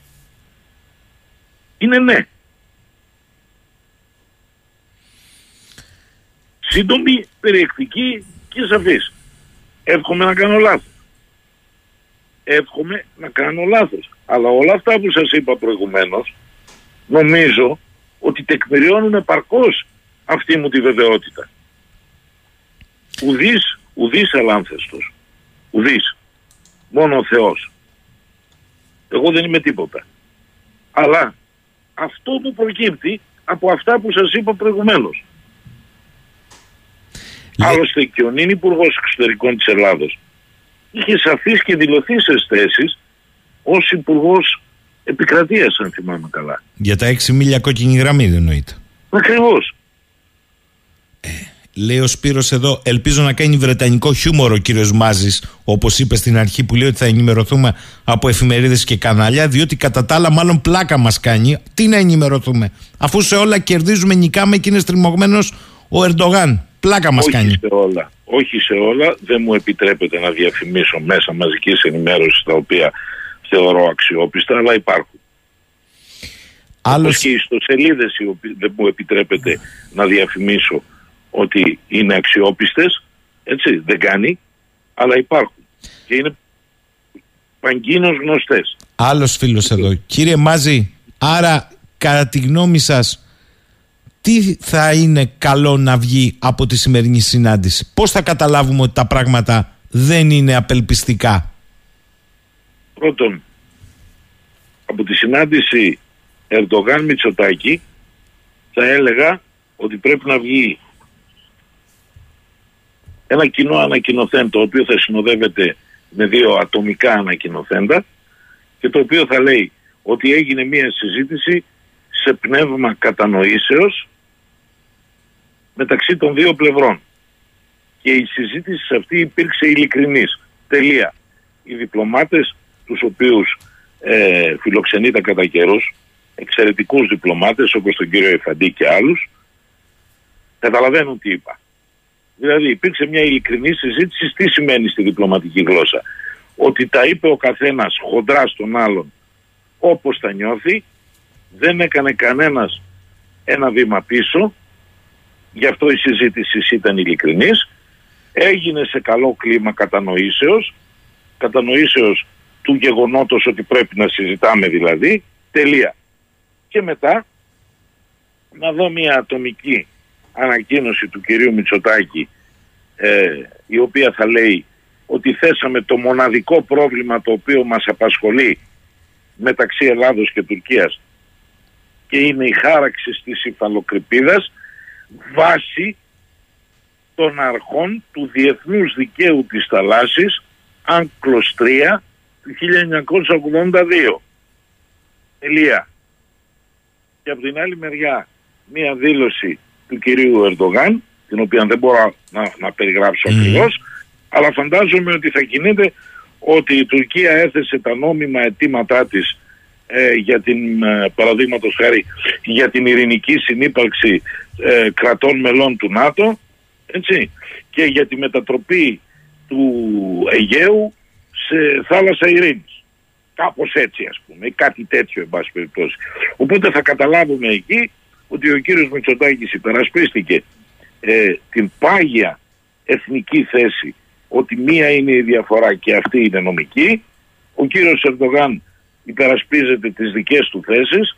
Έγινε ένας διάλογος κοφών έτσι, και τελείωσε εκεί το θέμα και από εκεί και ύστερα δεν βλέπω το λόγο γιατί να υπάρξει μία επισπεύδουσα Ελλάς για να συζητήσει δικά της κυριαρχικά δικαιώματα.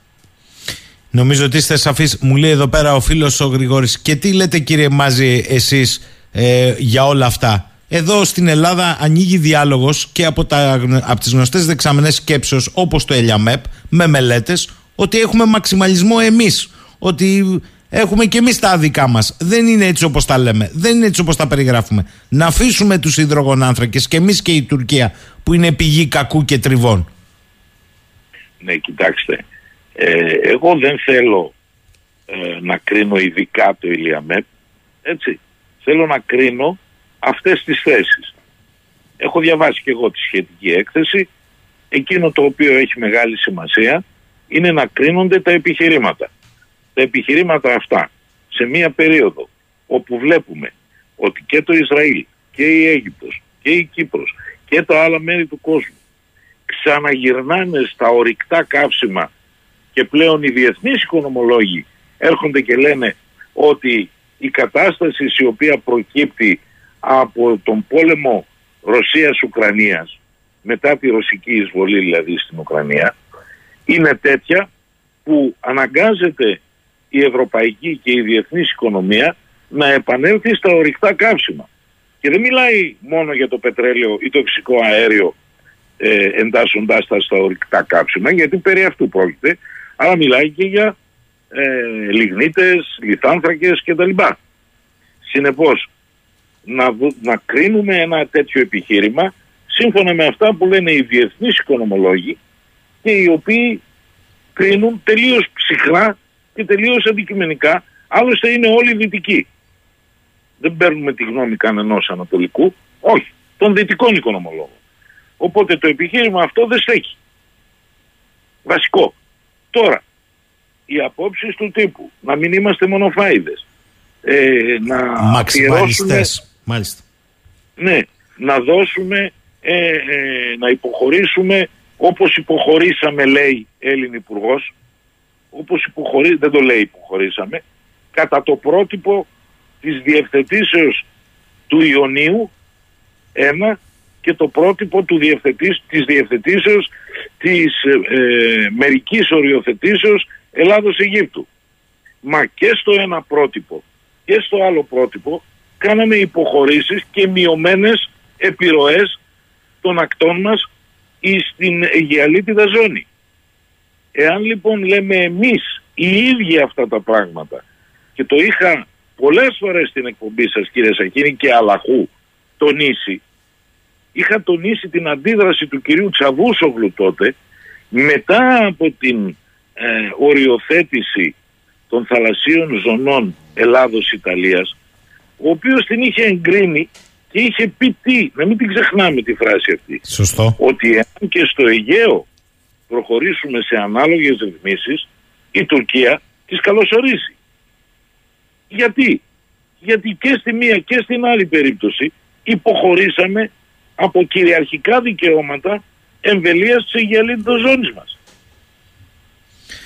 Δυστυχώς κύριε Μάζη όμως αυτά ολίγοι τα λέτε όπως είναι. Δεν τα βάζετε με επικοινωνιακές φιωριτούρες και έτσι θα πρέπει να ακούγονται και να παίρνει ο ελληνικός λαός τις αποφάσεις του. Γιατί μπορεί και να το δέχεται. Δεν θα πούμε εμείς τι θα κάνει, λοιπόν, αλλά να ακούγονται ω είναι.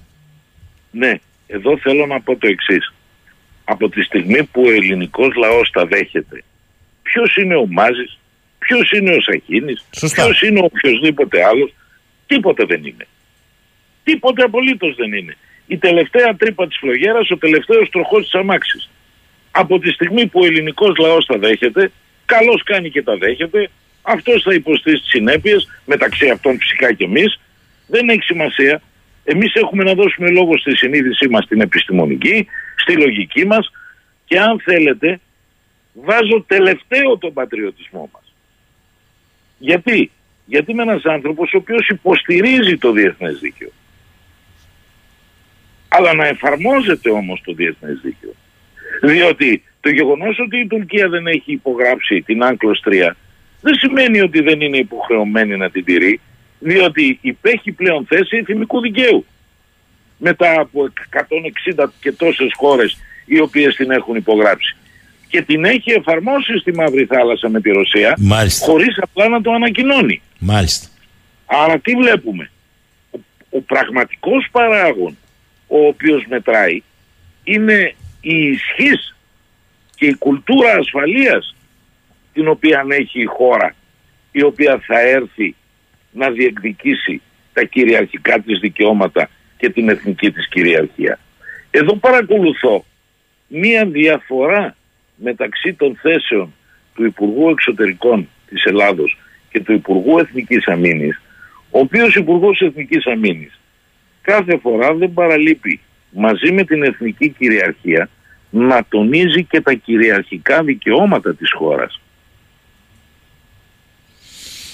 Ενώ δεν βλέπω το ίδιο από Σωστή την επισήμανση. Σωστή επισήμανση. Έτσι. Εδώ είμαστε κύριε Μαζί. Θα αποτιμήσουμε τα των επαφών τις επόμενες μέρες και θα τα ξαναπούμε. Είναι προφανές. Θέλω όμως να σας ευχαριστήσω για τη σημερινή σας έτσι, ε, παρέμβαση συχνό το 984 σε μια περίοδο που πραγματικά είναι εξαιρετικά σημαντική και κρίσιμη ως προς την πορεία που θα πάρουν τα πράγματα. Αυτό είναι δεδομένο. Καλή σας ημέρα. Να είστε καλά. Καλημέρα. Καλημέρα σας. Λοιπόν, αυτά από τον κύριο Μάζη. Φτάσαμε στο τέλος ε, για σήμερα. Θα ανανεώσουμε το ραντεβού μας για αύριο 10 και κάτι.